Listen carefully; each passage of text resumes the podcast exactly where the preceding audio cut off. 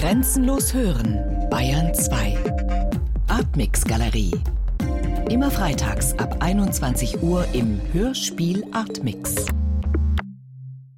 Es ist auch jetzt wieder so, dass ich anfangen möchte mit der Wunde. Gehen wir davon aus, dass auch ich zusammenbrechen kann. Gehen wir auch eventuell davon aus, dass ich bereits zusammengebrochen wäre, dass ich in ein Grab hinein gehen müsste. So gäbe es dennoch aus diesem Grabe eine Auferstehung. Wenn ich hier zum Thema vorgefunden habe, sprechen über dieses Land, so denke ich, das Erste, was zu dieser Auferstehung führen würde, wäre der Born dessen, was wir die deutsche Sprache nennen.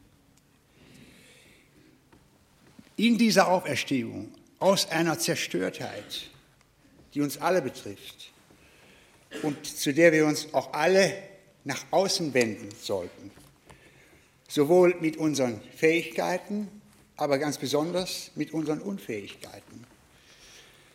Dass wir im Gehen zu diesem Born, im Benutzen der deutschen Sprache, miteinander ins Sprechen kämen und wir erleben würden, dass aus dem Sprechen miteinander sich uns nach und nach nicht nur die leibliche Gesundheit wieder einstellen würde, sondern dass wir ein elementares, tiefes Fühlen erreichen würden für das, was auf dem Boden geschieht, auf dem wir leben, für das, was auch am Acker, was auch im Walde, was auf der Wiese, was im Gebirge gestorben ist. Wir würden durch unser eigenes sich verlebendigt werden durch Sprache den Boden mitnehmen. Das heißt, wir würden einen Heilungsprozess an diesem Boden vollziehen können, auf dem wir alle geboren sind. Im Benutzen dieser Sprache und im völligen, offenen Zeigen dessen, was wir nicht können, und im Versuch, ein hohes Ziel anzustreben, was man nennen könnte, die Frage nach der Aufgabe der Deutschen in der Welt, würden wir vielleicht, oder sagen wir einmal gewisser, zumindest die ersten Stufen zu einer Möglichkeit finden, herauszubekommen, was denn eigentlich die Eigenschaften des deutschen Genius, der deutschen Fähigkeit wären. Wir würden im Benutzen dieser Sprache erkennen, dass sich durch den Gebrauch der Sprache die geeigneten Begriffe ergeben, um die Welt, das heißt das Vorgegebene, so krank es auch sei, mit wesensgemäßen Begriffen so zu beschreiben, dass eine Heilung möglich wäre.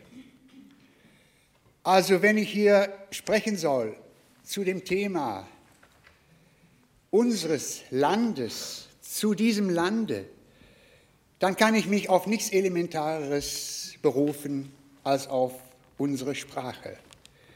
Auch mein Weg ging ja, so sonderbar es ist, nicht von der sogenannten visuellen Begabung aus. Wie viele wissen, habe ich ein wissenschaftliches Studium begonnen und bin in diesem zu einer Erkenntnis gekommen, die mir sagte in etwa, vielleicht liegt eine Fähigkeit auf einem Felde, die etwas ganz anderes ist als die Fähigkeit, eventuell ein guter Spezialist in irgendeinem Wissenschaftsfeld zu werden.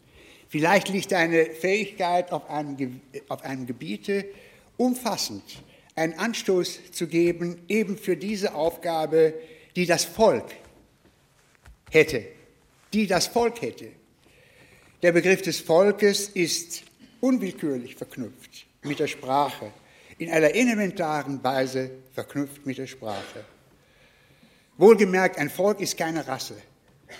Dass dieses auch der einzige Weg ist, wie sich mir zeigte, um alle noch im rassistischen, emotionellen Sitzenden Gefühle und Sünden schreckliche Sünden, furchtbare, nicht zu beschreibenden Sünden der Vergangenheit zu überwinden, das wurde mir mehr und mehr klar und ich habe mich entschieden für die Kunst.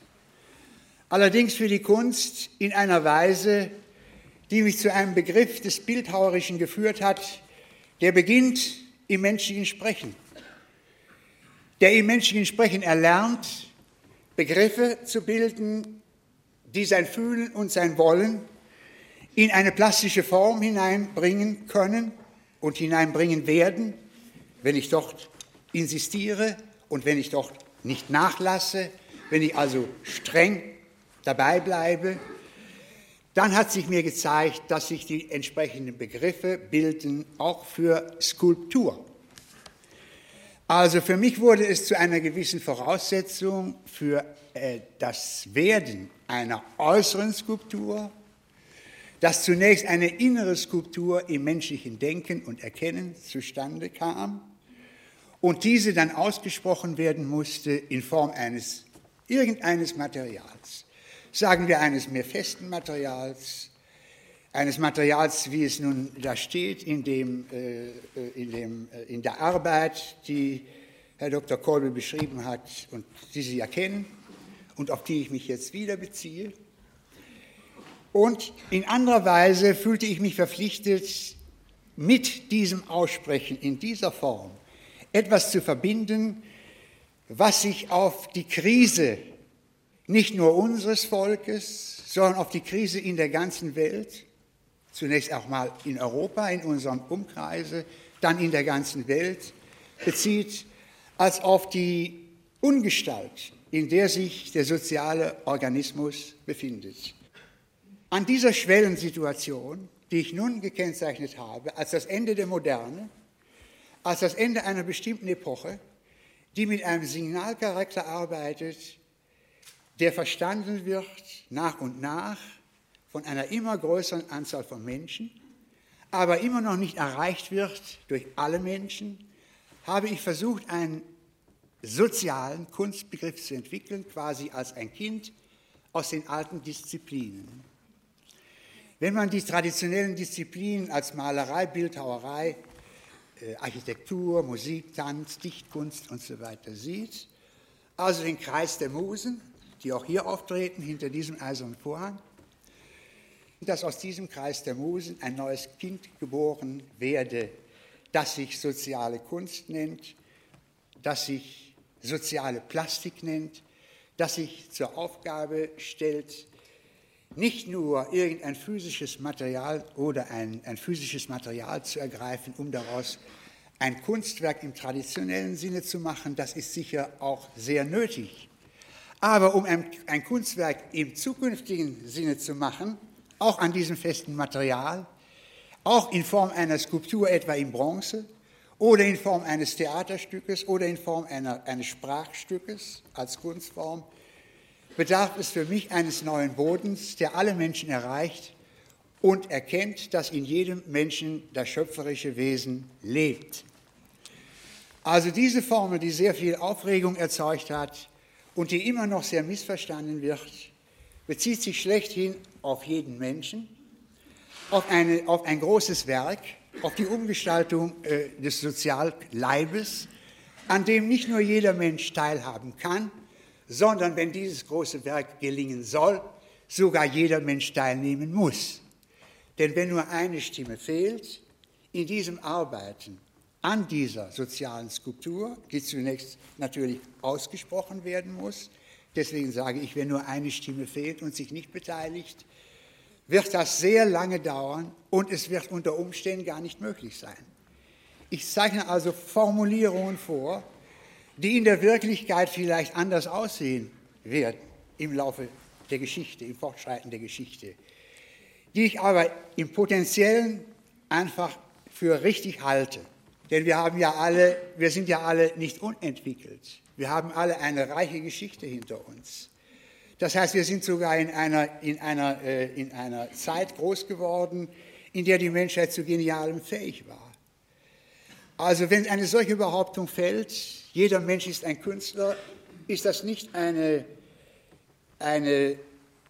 Behauptung von der ich annehme, man müsse daran glauben, sondern das Ergebnis meiner Werkstatt.